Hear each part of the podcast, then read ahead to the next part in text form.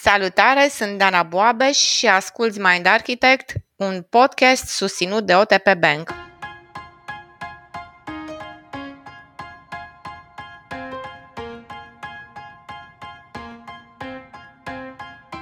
Fermecător, magnetic, atrăgător pentru oricine intră în contact cu el. De câte ori ai cunoscut un om pe care l-ai descris așa? Dacă le-ai pune pe toate într-un cuvânt, ar fi acela carismatic, și mai ales de câte ori te-ai întrebat sau ți-ai dorit să te fi născut și tu cu această abilitate.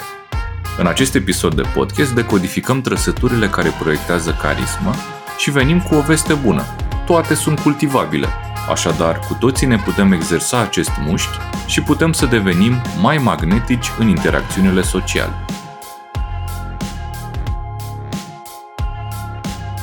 Paul, cu toții avem cel puțin o persoană despre care spunem că este carismatică. Unii spun că te naști carismatic, alții spun că poți să exersezi chestiunea asta.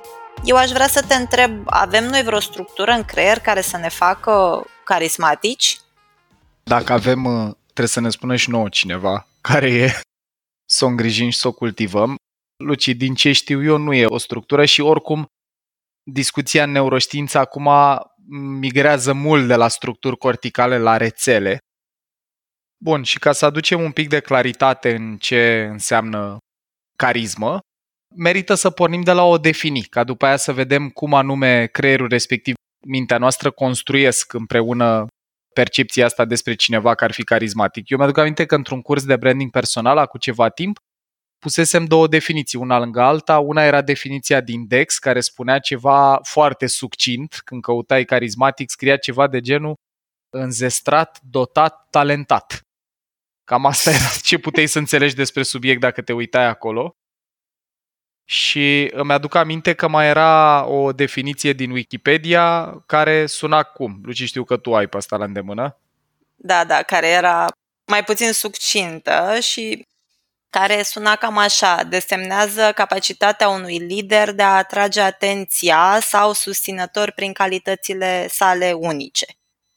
Și am mai găsit uh, că originea cuvântului, de pildă, ceea ce mi se pare foarte interesant, e din greacă, unde înseamnă capacitatea de a atrage atenția, foarte Bun. intuitiv și la îndemână. E, da, așa aici mi se pare că ne apropiem de zona pe care vrem noi să focalizăm atenția mai tare. Deci, Carisma e o calitate pe care un om o poate proiecta în percepția celor din jur și aici vorbim foarte mult, facem trimitere la episodul despre filtre, respectiv la Brain Food din mindarchitect.ro despre filtre, apropo de cum funcționează percepția, de a capta atenția, respectiv o formă de magnetism pe care o persoană o poate avea. Și o întrebare la care merită să reflectăm un pic e dacă e născută sau dobândită capacitatea asta de a fi perceput drept carismatic. Voi cum ziceți? Eu zic că e undeva la mijloc. Adică ar trebui să ai și niște carismă născută ca să ai cu ce să lucrezi pentru a-ți exersa mai departe capacitatea.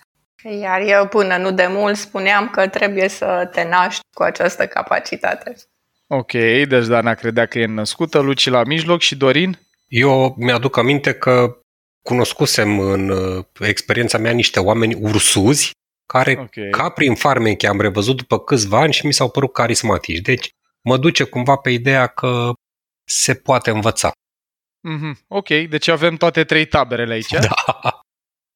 Cum aș fraza eu chestia asta e că uh, cel mai ușor de înțeles e când o deconstruim un pic în factor prim și atunci putem să ne dăm seama dacă e născută sau dobândită. La momentul ăsta al discuției eu aș uh, pune pe masă următoarea perspectivă și anume, cu siguranță, anumite trăsături de personalitate care pot avea și o componentă genetică te pot face mai carismatic, deci poate să contribuie, dar în egală măsură noi ce povestim în toate episoadele de podcast este cum cunoașterea de sine și o mai bună înțelegere a propriei vieți interioare te pot ajuta să cultivi mindset-uri, abilități și perspective noi. Și atunci asta legitimizează și ideea că e dobândibilă.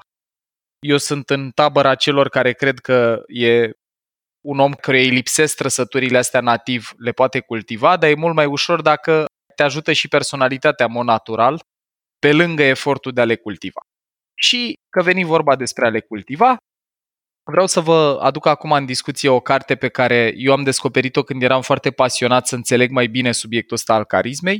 E probabil cea mai cunoscută perspectivă sau carte sau opinie despre subiect, respectiv cartea The Charisma Myth, mitul carismei, și vedeți aici deja e leading titlu, ne cam dă de înțeles dacă e născută sau dobândită în opinia autoarei, iar pe autoare o cheamă Olivia Fox Cabane. Și cele trei trăsături pe care ea le numește ca fiind uh, necesare în a proiecta carismă și sunt necesare toate trei în a fi prezentate simultan. Deci dacă ai două din trei, nu e tablou complet și n-apare toată aura asta de carismă sau magnetism sau farmec personal care atrage atenția. Astea trei sunt următoarele. Prezență, pe care o să o definim mai în profunzime în cele ce urmează, dar pe scurt e capacitatea de a îi face pe cei din jur să te observe pentru că simt că ești acolo pentru ei. Prezența înseamnă să aibă sentimentul interlocutorul cumva că interacționează cu un om viu, adaptabil, conectat la conversație. Prezența este ceva ce tehnicile astea de mindfulness, de meditație cultivă foarte mult și cu siguranță toți am întâlnit oameni cu care când stăteam de vorbă, aveam sentimentul ăsta că sunt 100% prezenți în conversația cu noi și în egală măsură am întâlnit și oameni care în dialog cu noi ne puteau da senzația că ei se gândesc la cu totul altceva sau că nu sunt acolo. Când vorbim un pic mai încolo despre cum le putem cultiva sau care sunt trăsăturile care le reprezintă pe fiecare, intrăm mai în profunzime. Prezența e number one. Numărul doi e putere. Și puterea aș rezuma un uh, sentimentul ăsta că te cred sau te ascult pentru că ai argumente și simt că te pricep, competență. Asta e dimensiunea mai elaborată, mai procesată de călăreț. La nivel mai bazal, puterea e capacitatea de a-i face pe ceilalți să simtă că poți să influențezi lumea din jurul tău. Puterea poate să fie fizică sau interpersonală, poate fi citită similar cu prezența și cu ultima trăsătură și din aspecte pe care le procesează elefantul, cum ar fi ton, gestică, postură, mimică, dar și din cuvinte. Și aprofundăm imediat. Deci puterea a doua. Și numărul trei, care e un complement cumva indispensabil pentru celelalte două și mai ales pentru putere, e căldură sau benevolență e capacitatea de a-i face pe oamenii din jur să simtă că spasă în mod autentic de ei. Dacă ar fi să o rezumăm așa într-un citat, prezența e te ascult pentru că ești aici pentru mine, așa o predam la public speaking într-un curs, exact cu citatele astea, puterea e te cred pentru că ai argumente și pentru că ești competent și căldura e te urmez pentru că simt că mă înțelegi și simt că spasă de mine. Asta e triada pe care Olivia Fox Cobain o prezintă drept fiind elementele de bază în anatomia asta a carismei. Și ce mi se pare foarte interesant, dragilor, și vreau să o aduc acum în discuție cu invitația să reascultați și episodul despre încredere, e că, de pildă, e o cercetare făcută de trei persoane, o să încerc să le citesc din memorie. Cercetarea se numește The Universal Dimensions of Social Cognition, dimensiunile universale ale cogniției sociale, Amy Cuddy, Peter Glick și Susan Fisk sunt autorii cercetării astea și ei au tras concluzia următoare, că indiferent unde te duci pe planetă, în primele secunde de când cineva se întâlnește cu tine, evaluează la tine și respectiv noi evaluăm la alte persoane două dimensiuni universale. Una ei o numesc likability, sau warmth, căldură, deci tot în zona asta ajungem, respectiv dacă îmi vrei binele, benevolență, transparență, altruism, empatie, clusterul ăsta de trăsături. Și cealaltă este dominanță sau putere, deci toate drumurile parcă duc la Roma, cel puțin căldură și putere sunt în ambele cercetări. Puterea sau dominanța caracterizându-se prin trăsături din astea din registru competență, iscusință, perseverență, grit, reziliență și așa mai departe. Deci nu doar cartea Oliviei Fox Cobain vorbește despre putere, căldură plus prezență, care e particulară cercetărilor ei, cât și un studiu făcut de trei, cred că ei sunt sociologi și unul dintre ei parcă e și psiholog, în cei trei numiți anterior, dimensiunile universale ale cogniției sociale, care vorbesc despre universalitatea cu care noi citim la oamenii din jur aceste două trăsături. Și atunci, ce putem concluziona e carisma e ceva ce noi simțim inconștient la oamenii din jur pentru că trăsăturile astea sunt ceva ce noi evaluăm fără participarea călărețului, mare lucru. E ceva ce mai degrabă evaluăm intuitiv și când vorbim despre intuitiv vorbim despre elefant. Deci e clar ceva ce influențează relațiile dintre noi și e grozav că există autori și cercetători care au avut curiozitatea să le descompună în factori primi. Și noi în episodul curent o să ne concentrăm pe prezență, putere și căldură. Paul, ai adus în discuție un element pe care noi l-am discutat în episodul despre neuroștiința încrederii și anume faptul că oamenii te urmează pentru că ești competent. Voiam să te întreb, la partea asta de căldură se leagă un pic și ce discutam noi în zona de empatie? Adică cultivarea asta a empatiei ne ajută poate să facem și partea de căldură? Se leagă conceptele astea cu ce discutam noi un pic anterior? Empatia e cu siguranță o abilitate pe care noi o avem și le recomandăm celor care ne ascultă chiar episodul despre empatie și compasiune în sensul ăsta, care te ajută să proiectezi căldură. Noi când vorbim despre carismă, vorbim despre cum ne percep alții. Eu, de exemplu, pot să fiu o persoană care în mod autentic trăiește empatie față de alte persoane, dar să nu știu să o comunic și asta mi se pare că e o distinție foarte importantă, Dorin de făcut, că sunt circuitele astea de empatie la cei mai mulți oameni sunt funcționale, adică ne permit să simțim în corpul nostru stările altor oameni, dar ca tu să mă percepi pe mine un individ sau un om, un partener, un coleg cald, eu trebuie să și comunic într-un anume fel cu tine. Și atunci, dacă eu, de exemplu, simt că tu ai o zi nasoală și vreau să proiectez căldură în relație cu tine, de la elemente care țin de para și non-verbal, cum ar fi zâmbet, cum ar fi un ton mai blând, cum ar fi o interacțiune unde dacă relația permite, poate chiar pun mâna pe umărul tău sau am o formă de apropiere fizică față de tine. Lucrurile astea, atât la nivel inconștient elefant, cât și la nivel conștient călăreț, îți pot instala filtre despre mine, asocieri perceptuale cu mine, cum că Paul e un individ cald. Uh-huh. Și contribuie la aura asta. Te întrebam asta cu empatia, deoarece mi-a trecut prin minte și un, un exemplu de persoană carismatice. Uh-huh. Chiar um, eram pe la începutul carierei mele, pe la 20 și ceva de ani, când la vremea respectivă eu lucram în armată. Un mediu care nu mai mi-aduc aminte de atunci dacă cunoscusem oameni carismatici în armată. S-ar putea să fie sau nu, dar mi se pare mie că mediul la cazon nu era neapărat unul carismatic. Okay. E, și am ajuns la un interviu la un moment dat e și aici o întreagă poveste pe neașteptate pentru o firmă de IT și am cunoscut un uh, tip, iar imaginea pe care mi-a rămas după interviu a fost într-adevăr de persoană carismatică. Am rămas cu impresia după interviu că, băi, mi-ar plăcea să lucrez pentru omul ăsta. Și descompunând okay. acum pe componente, clar că mi-a arătat putere, mi-a arătat competență, după ce am și lucrat pentru el mulți ani de zile, n-aș putea zice că era o persoană empatică, dar căldură și apropiere arăta și voiam să-mi clarific un pic într-adevăr cele trei dimensiuni. Vreau să te întreb dacă nu simți că era neapărat un om empatic, cum proiecta căldură? Ce anume din cum să purta el îți dădea sentimentul ăsta sau asocierea asta perceptuală că ar fi un om cald? Păi, exact sentimentul ăla că îi păsa de mine. Deci nu îi păsa neapărat avea o preocupare în momentul în care eu aveam, nu știu, o necesitate să-mi cresc cariera sau să-mi schimb un proiect. Îi păsa. Își Receptiv rezolva... la nevoile tale. Exact, receptivitatea la nevoi, așa este.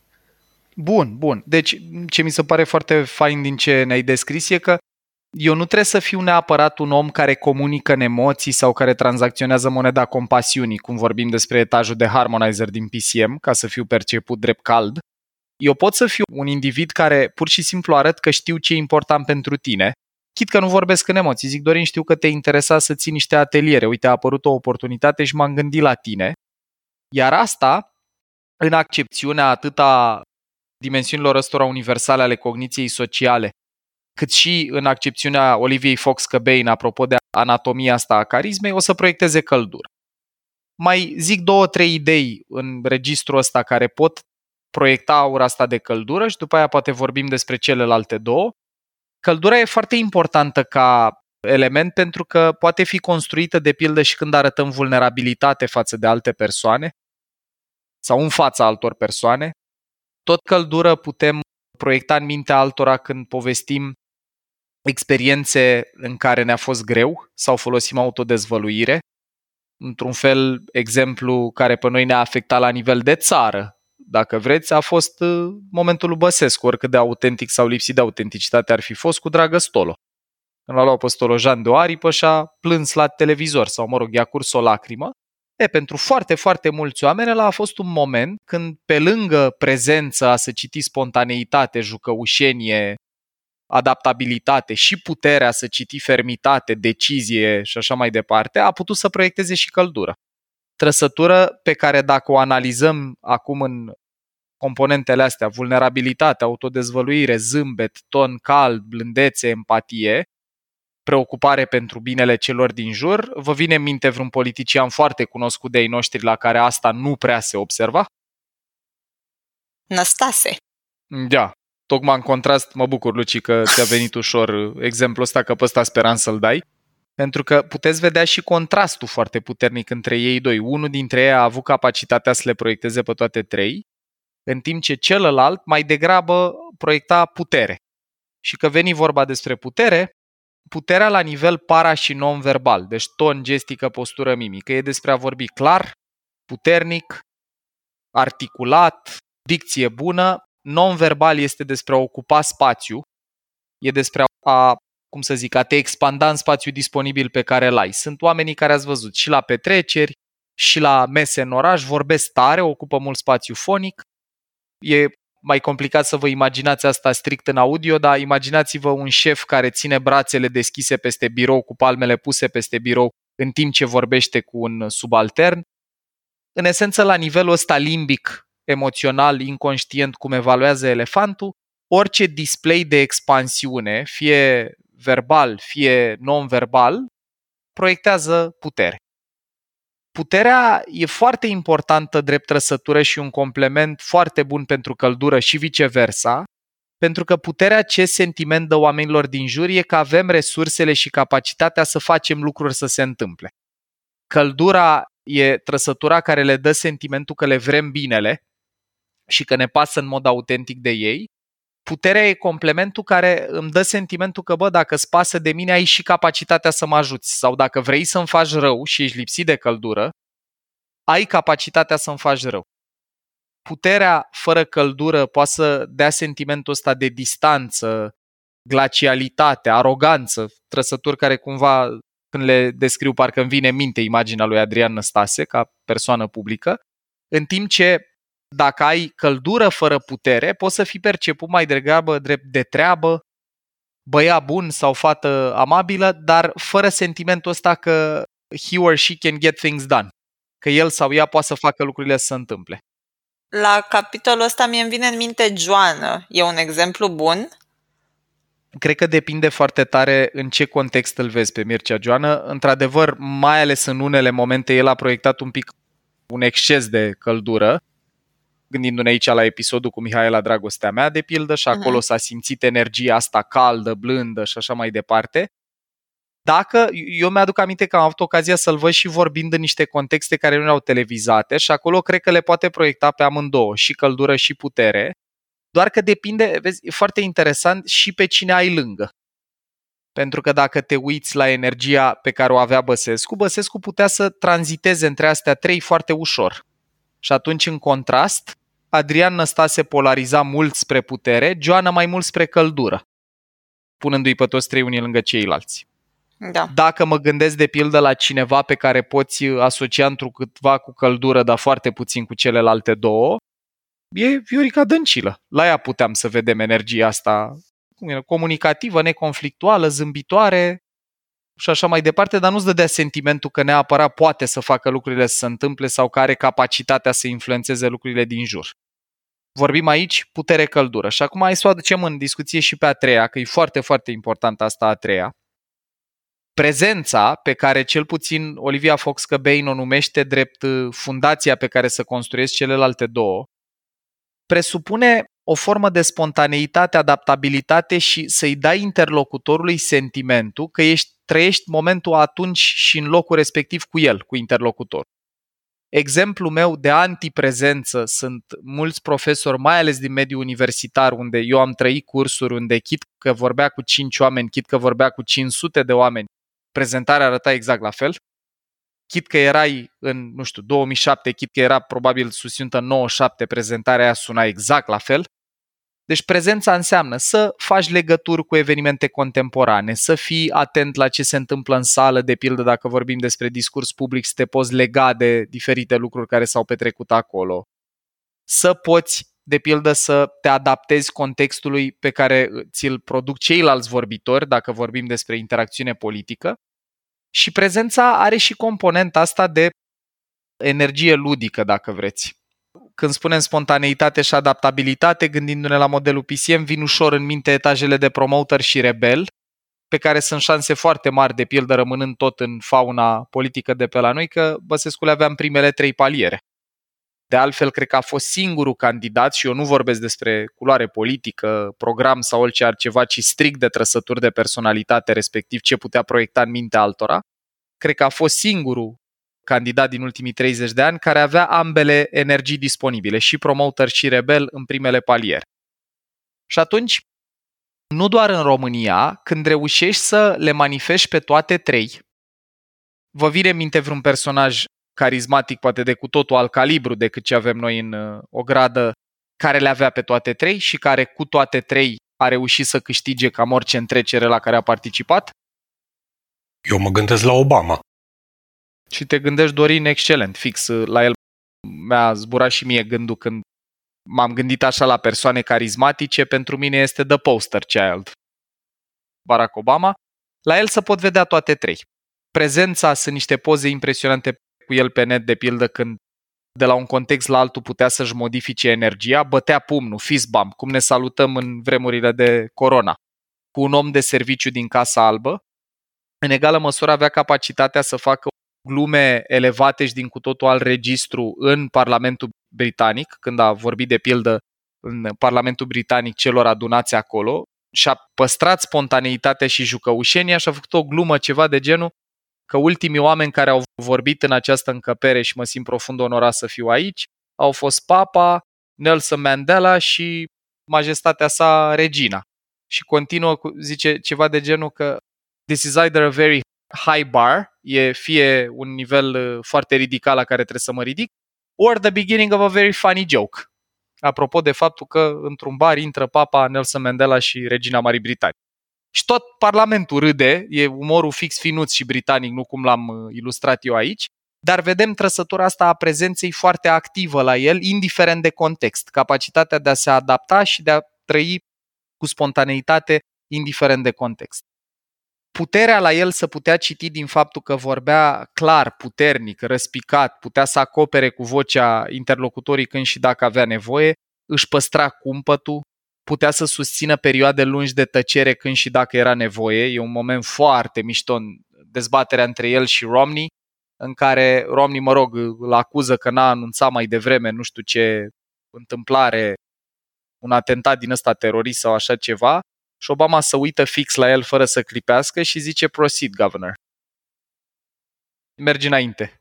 Dă-i bătaie, zi înainte, domnule guvernator. Foarte fain moment de stăpânire de sine și exact genul ăsta de energie care la nivel inconștient, unde se procesează toate astea la elefant, proiectează putere. Plus, la capitolul putere, o altă chestie foarte, foarte utilă e să-ți faci temele bine adică un moment uh, antiputere, dacă vreți, nu pot să-l dau exemplu pe Obama că el nu prea le trăia, a fost uh, celebra vizită a lui Victor Ponta cu, nu mai știu cu cine, ministrul economiei sau nu mai știu cine era, era o doamnă la momentul respectiv, la Băsescu, unde Băsescu îi întreba cum stăm cu MCV-ul, cu aia, cu aia? Și nu puteau să răspundă, nu știau ce să răspundă și nici nu puteau să formuleze niște argumente coerente pe loc și mi-aduc aminte că și titlurile din ziare atunci, dar și sentimentul meu a fost de lipsă de competență, de lipsă de capacitate de a face lucrurile să se întâmple. Putere. Iar la căldură, revenind la Obama, că mi se pare cel mai relevant, dacă îi studiem discursurile sau chiar și interacțiunile unul la unul, Obama avea momente când se impresiona în mod autentic, deci avea și capacitatea asta, l-am văzut când au fost atentate unde au fost victime copii, l-am văzut plângând, și un lucru foarte grăitor în sensul ăsta al empatiei sau al căldurii, dar avea și capacitatea să arate că știe ce e important pentru oameni. El înainte să fie senator și respectiv după aia să fie candidat, a lucrat mult în organizare de comunități, în community organizing și acolo a cunoscut multe povești personale la care, dacă vă uitați în discursurile lui, face foarte des apel. Vorbește despre oameni cu nume și prenume, despre locații din diferite state unde a mers, despre persoane concrete pe care le-a întâlnit. Și acolo chit că nu vorbește cu simt, mă bucur, mă doare, mă îngrijorează, mi-e dor și așa mai departe, deci chit că nu folosește percepția emoțiilor, sau de foarte mult energia asta empatică față de oameni din conținutul comunicării. Asta e triada. Am încercat să o ilustrăm noi un pic și cu exemple internaționale, cum ar fi el, și cu exemple locale de pe la noi, unde vedem puțini care le-au manifestat pe toate trei și câțiva indivizi care manifestau foarte puternic una dintre ele. Și sperăm că, într-un fel, acum e mai clar care e energia care trebuie să coexiste într-o persoană ca să apară aura asta de carism. Paul, mi-a venit în minte o persoană pe care am cunoscut-o acum, cred că șase ani, un om de afaceri și speaker care pe mine m-a impresionat foarte mult și mi-a plăcut și îl respect în continuare, doar că inițial nu aș putea să zic că mi-a lăsat o impresie de persoană carismatică. Dar ulterior, în timpul uh, speech-urilor, în timpul exemplelor, în timpul răspunsurilor la întrebări, mi s-a părut foarte carismatică, dădea o dovadă de prezență, de putere și căldură, aș spune, în timpul uh, evenimentelor, cu mare experiență, cu argumente, o ascultare activă care n-am mai întâlnit la alte persoane. Mm-hmm. Iar în momentul în care termina prelegerea sau sesiunea, da. devenea parcă din nou acel om pe care l-am văzut inițial, în primele momente.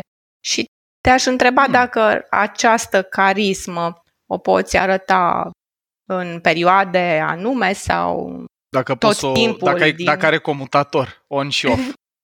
Da, da, e foarte... într-un fel, da. Sau mă gândesc că s-ar putea ca să fie totuși și partea de căldură care cumva nu se vedea la el în restul scenei sau prezentării, poate mm-hmm. era ceva dobândit, exersat. Eu ce am văzut și cumva exact așa începe și Olivia Fox Căbei în cartea, e că unii oameni care deveneau conștienți de ce trebuie să manifeste ca să fie magnetici sau să capteze atenția, ceea ce noi numim acum carismatic, aveau capacitatea să comute între tipurile astea de energie. Și dă un exemplu chiar cu Marilyn Monroe, care era pe un peron într-o gară și nu o recunoștea nimeni și uh, jurnalistul sau nu mai știu cine era cu ea se întoarce ea către persoana respectivă și zice Do you want me to turn her on? Vrei să o activez? Și persoana asta a zis da și doar din cum și-a schimbat body language-ul, și-a dat pălăria jos, și-a desfăcut părul și felul în care privea și interacționa, s-a strâns în câteva zeci de secunde, s-au strâns oameni în jurul ei. Deci cred că, poate nu la nivelul la care o făcea ea, dar cred că unii oameni în contexte publice pot arăta mai mult decât arată în contexte particulare la alții invers. Eu am întâlnit oameni care nu mi s-au părut deloc carismatici în instanțe de comunicare publică, în timp ce atunci când i-am cunoscut unul la unul, când am avut ocazia să interacționez cu ei unul la unul, mi-au apărut astea trei percepții în cap, care le-a dat o formă de magnetism, de atractivitate sporită și cred că se poate da și invers. Ca o persoană, eu am în minte un prieten când zic asta, dacă îl cunoști în viața personală, nu proiectează neapărat foarte multă căldură, dar în momentul în care e pe o scenă și are nevoie să proiecteze asta, e maestru. Și tot așa reușește să schimbe percepția celor din jur. Ce vreau să își iau oamenii care ne ascultă e că, apropo de întrebarea cu care am pornit la drum sau aia de am pus-o la începutul episodului, dacă e născută sau dobândită. Și aici aș vrea să zic o ultimă idee. Dacă sunt trăsături pe care tu le ai în mod natural, astea care alcătuiesc proiecția despre prezență, putere și căldură, sunt șanse că o să fii perceput drept carismatic și acasă și la birou, adică și în contexte în care te străduiești și în contexte în care te porți fix cum îți vine. Dacă înțelegi știința și n-ai o personalitate care să le proiecteze pe toate trei, pentru că pur și simplu arhitectura, configurația ta de personalitate nu predispune la toate trei, ce poți să faci, apropo de tips and tricks, este să aduci în instanțe de comunicare publică sau comunicare profesională exact trăsătura care nu-ți vine natural. Dacă eu, mod natural, sunt un om foarte, nu știu, competent, cu temele făcute, atent la detalii, energia asta lui Adrian Năstase, vorbesc plat, fraze elaborate. Dar mie nu vine foarte natural să empatizez, să fiu preocupat de relația cu oamenii. E fix asta trebuie să aduc mai mult, să, să arăt oamenilor mai mult despre mine ca să pot să aduc aura în configurația completă cu toate trei. Respectiv, dacă în partea cealaltă sunt o persoană foarte caldă, empatică, mod natural, eu în discurs public ar trebui să vin cu mai multă energie din registru competență. Mă gândesc acum și la mediul business. Să prezint date când vorbesc, să vorbesc despre experiența pe care o am, să comunic într-o manieră din asta mai clară, răspicată, poate să fac exerciții de dicție pentru că mie îmi vine natural energia cealaltă și trebuie să o completez cu complementul necesar ca să apară aura asta de atractivitate. Bun. Dragilor, după toată conversația asta despre carismă, sperăm că aveți încredere că e ceva care e cultivabil și dobândibil. Și părerea mea personală e că în lumea în care noi trăim, a ne concentra pe a putea comunica și a ne prezenta în societate bifând toate trăsăturile astea, e foarte, foarte valoros, pentru că cu cât crește zgomotul mai mult, apropo de social media, apropo de volumul foarte mare de informație care ne bombardează în fiecare zi și călărețul și elefantul, trăsăturile astea și harta celor trei trăsături ne poate ajuta să ieșim din mulțime, să ne facem remarcați și să captăm atenția celor din jur către noi și către discursul nostru, lucru care s-ar putea, mai mult decât oricând în trecutul comunicațional al omenirii, să conteze din ce în ce mai mult. Vă mulțumim tare și sperăm că veți avea de aici încolo interacțiuni prezente, puternice și calde. Super, mulțumim! Mulțumim, mulțumim, mulțumim Paul! Paul. Cu maxim drag!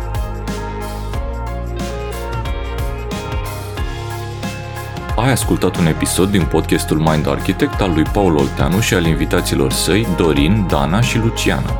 Dacă ți-a plăcut acest episod și îți dorești să afli mai multe, te invităm să descoperi pe mindarchitect.ro un ecosistem de învățare creat special pentru cei care vor să facă neuroștiința și psihologia parte din viața lor de zi cu zi.